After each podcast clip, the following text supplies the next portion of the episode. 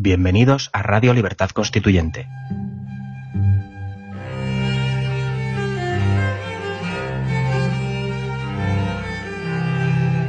Están escuchando Los Florilegios Diarios de Trevijano.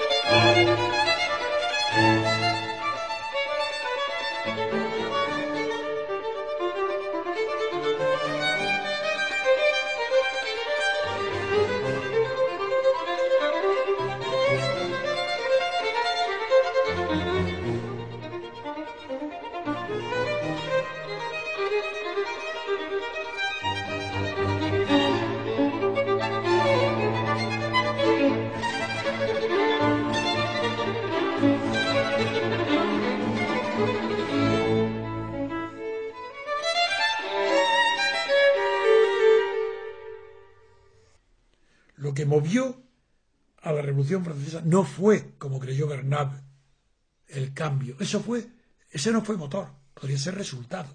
El cambio de la propiedad inmobiliaria por el dinero, el cambio del poder político, de la, de lo feudal, del feudalismo. Ahí se equivocaron todos. Pero si es que se equivocan los Marx. Pero es que hay alguien que le pregunte hoy a cualquier catedrático, cualquier estudiante, cualquier persona culta y le preguntes por qué cayó el feudalismo, cuáles fueron las causas políticas de que el feudalismo cayera, por qué se instituyó el capitalismo, el feudalismo por el capitalismo, y todos responderán lo mismo, por la alianza de la clase campesina con la clase obrera, que destruyeron, atacaron el feudalismo y, obtuvieron la libertad política de la propiedad, que bajo el feudalismo no había libertad de mercado, estaba reservado. Pues esa tesis, que es la tesis de Carlos Marx, es falsa. ¿Y, cuál, ¿Y por qué es falsa? Pues que no en aquella época, cuando escribieron Tocqueville y cuando... No, Tocqueville pudo haberlo sabido, porque Barnabé lo supo también. Pero Marx no pudo saberlo porque no había historiadores de la Revolución Francesa que supieran exactamente lo que sucedió de verdad el 4 de agosto de 1789. Y lo que ahí no fue ninguna alianza de los campesinos. ¿Con quién? Alianza de los campesinos, ¿con quién? ¿Con los burgueses? Pero si decir que la burguesía, la gran burguesía, lo que se llama el tercer estado, eso no tiene nada que ver con los campesinos, con los pobres, ni con los asalariados. Eso era otra cosa. Allí era el mundo artesanal el que primaba y donde producía diferencias de riqueza de los artesanos y la organización artesanal. La Revolución Francesa suprime, a partir del 4 de agosto, todo lo que pueda significar no solo feudalismo, que es propiedad inmueble, sino también las corporaciones gremiales unidas al feudalismo, como son censos, todo, para dejar al individuo solo frente al Estado, que es lo que Tocqueville contempla y lo que no quiere. Y Tocqueville dice, claro, si es que está el individuo solo frente al Estado y sin cuerpo intermedio no puede haber libertad. Claro que sí. Eso sí tiene razón Tocqueville. Pero eso no es Tocqueville el que lo desarrolla. Eso está desarrollado muy cercano, casi a la vez que él, por Benjamin Constant quien, que habla de la necesidad del principio intermedio. Pero es que mucho antes que él está en la filosofía de Leibniz, porque el principio de continuidad o el, frente al principio de discontinuidad tiene que tener siempre un, un principio intermedio. Y el principio intermedio de la libertad política no puede ser el individuo. El individuo para ser libre políticamente tiene que tener cuerpos intermedios que es la sociedad política, que Marx desconoce. Y por eso Marx le llama sociedad política al Estado. Entre el Estado y el individuo no puede haber nadie. Pero ¿cómo que no puede haber nadie? Y, critican por eso al pobre Le Chapelier, cuando el, Le Chapelier estaba expresando la ambición de los revolucionarios, porque querían que el secreto último de la ciencia política era la libertad del individuo. No sabían entre el individuo y la sociedad tiene que haber algo intermedio. Fue fruto del azar la renuncia de los señores feudales al feudalismo. ¿Cómo puede ser el azar? ¿Cómo me dirán algunos? Pues porque yo conozco la historia y la explico. ¿Qué sucedió? Pues que antes del 4 de agosto, en la última semana de julio, los últimos siete días de julio, hubo un movimiento en toda Francia de provincias que no estuvo provocado desde París, sino que surgió espontáneamente como producto de la psicología social cuando está conducida por la ignorancia y el miedo, cada uno es libre en Francia de interpretar lo que sucedió en París después de la toma de la Bastilla. Se toma la Bastilla. Y en provincia esta noticia llega. Pero esa noticia llega y produce resultados. Y es que la imaginación popular y social de la provincia, cuando asimila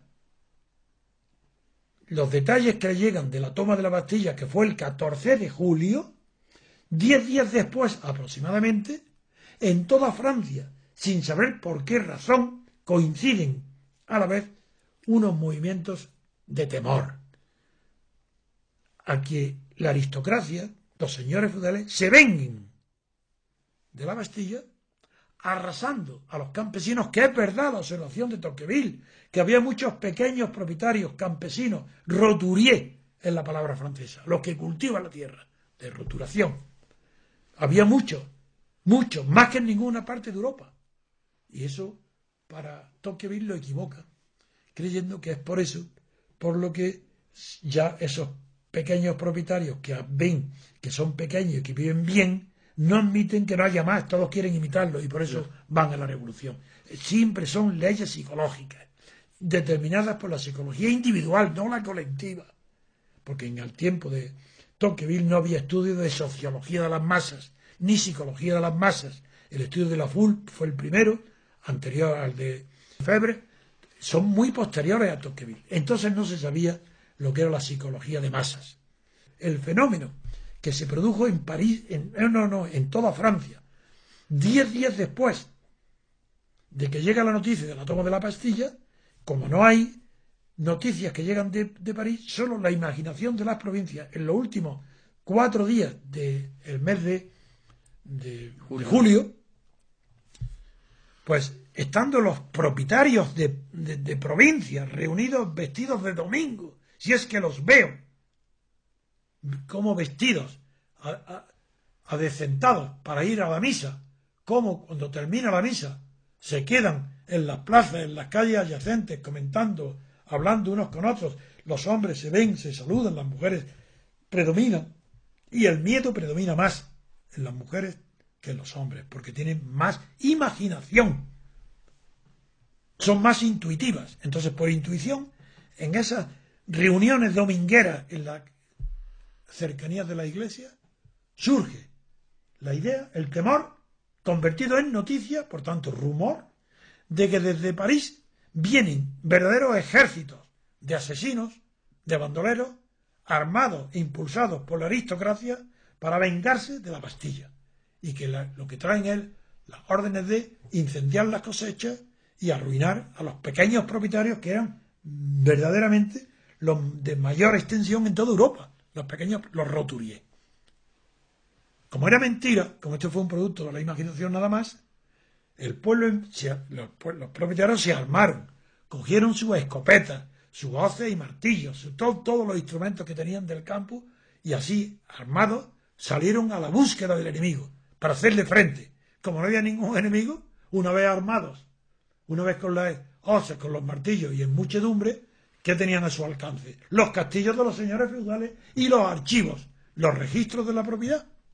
Y entonces los incendiaron, atacaron los castillos en toda Francia sin estar en relación unas provincias con otras. Este misterio está muy bien explicado en el libro de Lefebvre.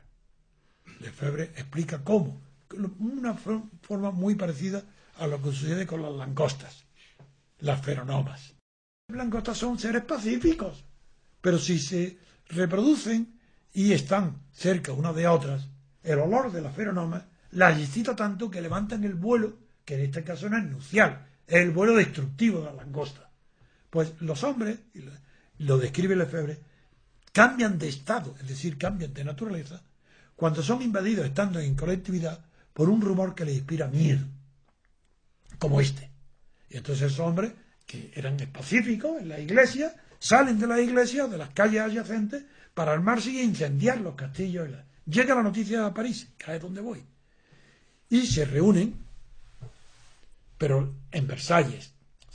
Llega noticia. ¿Y cuál es, cuál es la reacción de los diputados de Versalles, de los actores de lo que se llamó después Revolución Francesa? La primera fue indignación unánime. Es que no hubo ni uno solo, ni un solo diputado francés, ni un solo representante de la libertad que aprobara o no condenara el comportamiento de los propietarios campesinos, no ni nada de obreros ni de artesanos, eran propietarios del campo, dueños del campo, verdaderos señores conscientes de sus derechos de propiedad. Eso incendia. Y en Versalles, la asamblea entera, sin una sola excepción, quieren condenarlos por haber cometido un derecho contra la propiedad. Porque eran propietarios los que lo cometían, pero dijeron ellos, pero los señores feudales, los castillos o los archivos son también son, han atacado al derecho sacro santo de la propiedad. Y por esa razón se produce la condena.